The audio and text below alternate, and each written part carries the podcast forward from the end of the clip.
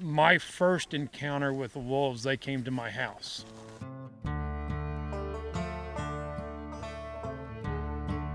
Had a calf that got eaten by a wolf, and uh, it was fairly devastating to me. It is pretty gruesome when you see your cow that was alive while they was feeding on her while she was crawling down the hill and they were biting the bones off her spine. We sat there and watched neighbor after neighbor after neighbor have cattle killed.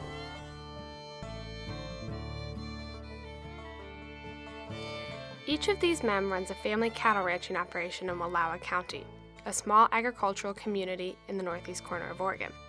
With their wide brimmed hats, denim jeans, and leather boots, they have the classic appearance of cowboys in the American West.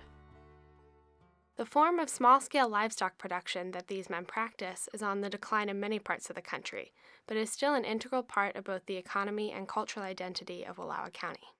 As in most of the American West, wolves have been largely absent from Wallowa County since the predator eradication program in the 1930s. But wolves are beginning to return to the western states through both reintroduction programs and migration.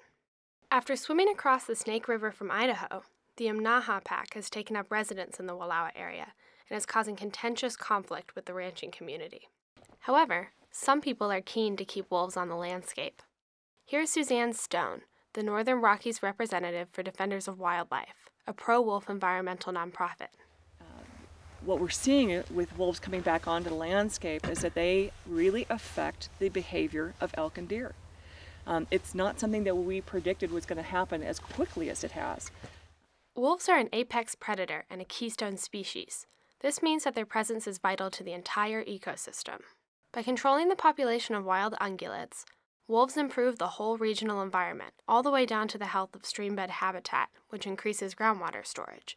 This water storage could have increased importance in the face of climate change, as droughts are likely to be longer, hotter, and more frequent throughout the West.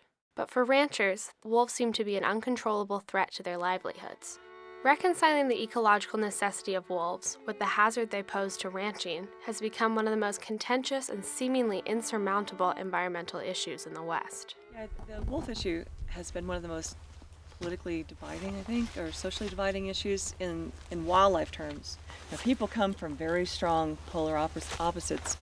Management of wolves and wolf conflict currently falls to Wildlife Services, an agency within the U.S. Department of Agriculture. After a depredation occurs, Wildlife Services is called in to investigate and dispatch problem wolves.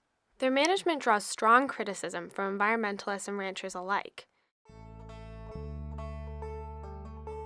Here, Suzanne is joined by Patrick Graham, a field technician for Defenders. Um, it seems as though there's a lot of holes within that agency, and you know, they don't say, well, we know that it was a black wolf that killed those sheep, so we're going to go and find a black wolf. They just say any of the suspected offending wolves is what they're go- trying to control. Holding on to those traditional viewpoints that to manage wildlife, our conflicts with wildlife, is all you have to do is kill these animals that that somehow is going to resolve conflicts, it's, it's not.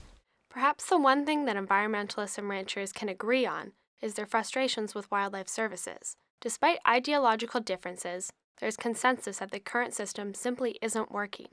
The decisions that are made on the ground don't necessarily get made on science. You have an agency that's spent up to seven days at times to make a decision whether it's a confirmed kill. If you're going to do it, be effective. Don't try to placate us.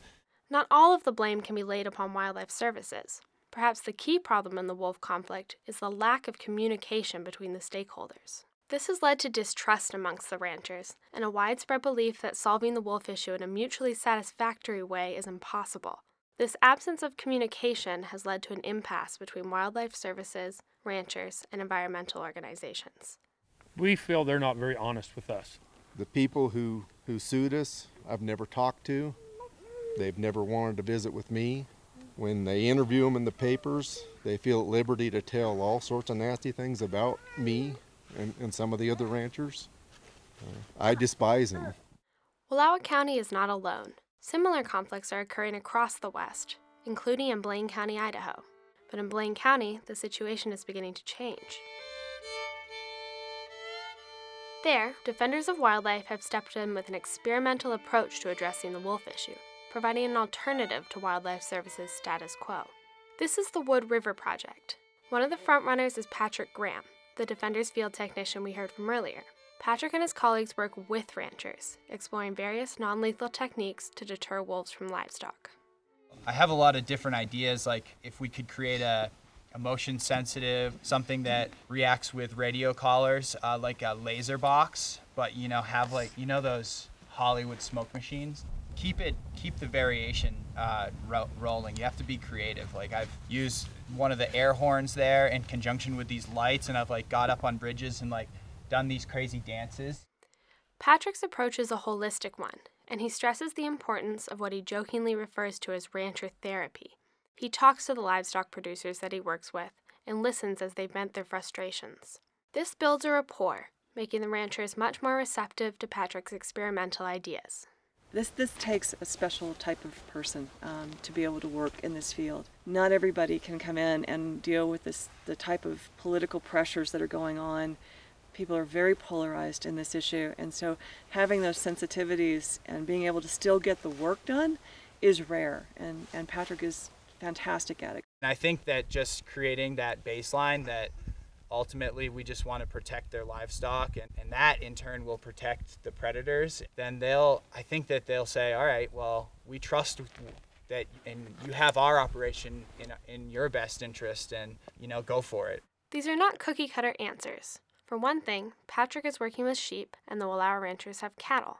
But Patrick's achievements shouldn't be attributed solely to the use of fladry and air horns. The key to his success is his creative and holistic approach and his focus on communication and working with the livestock producers to find meaningful solutions to the wolf problem.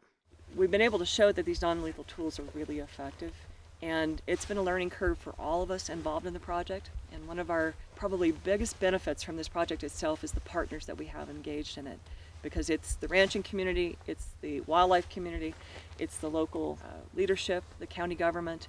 There's people coming from all over the world now to actually see this project and use it as a model in other areas where there's conflicts with wildlife. With this philosophy, the Wood River Project is setting an inspiring precedent with tangible success.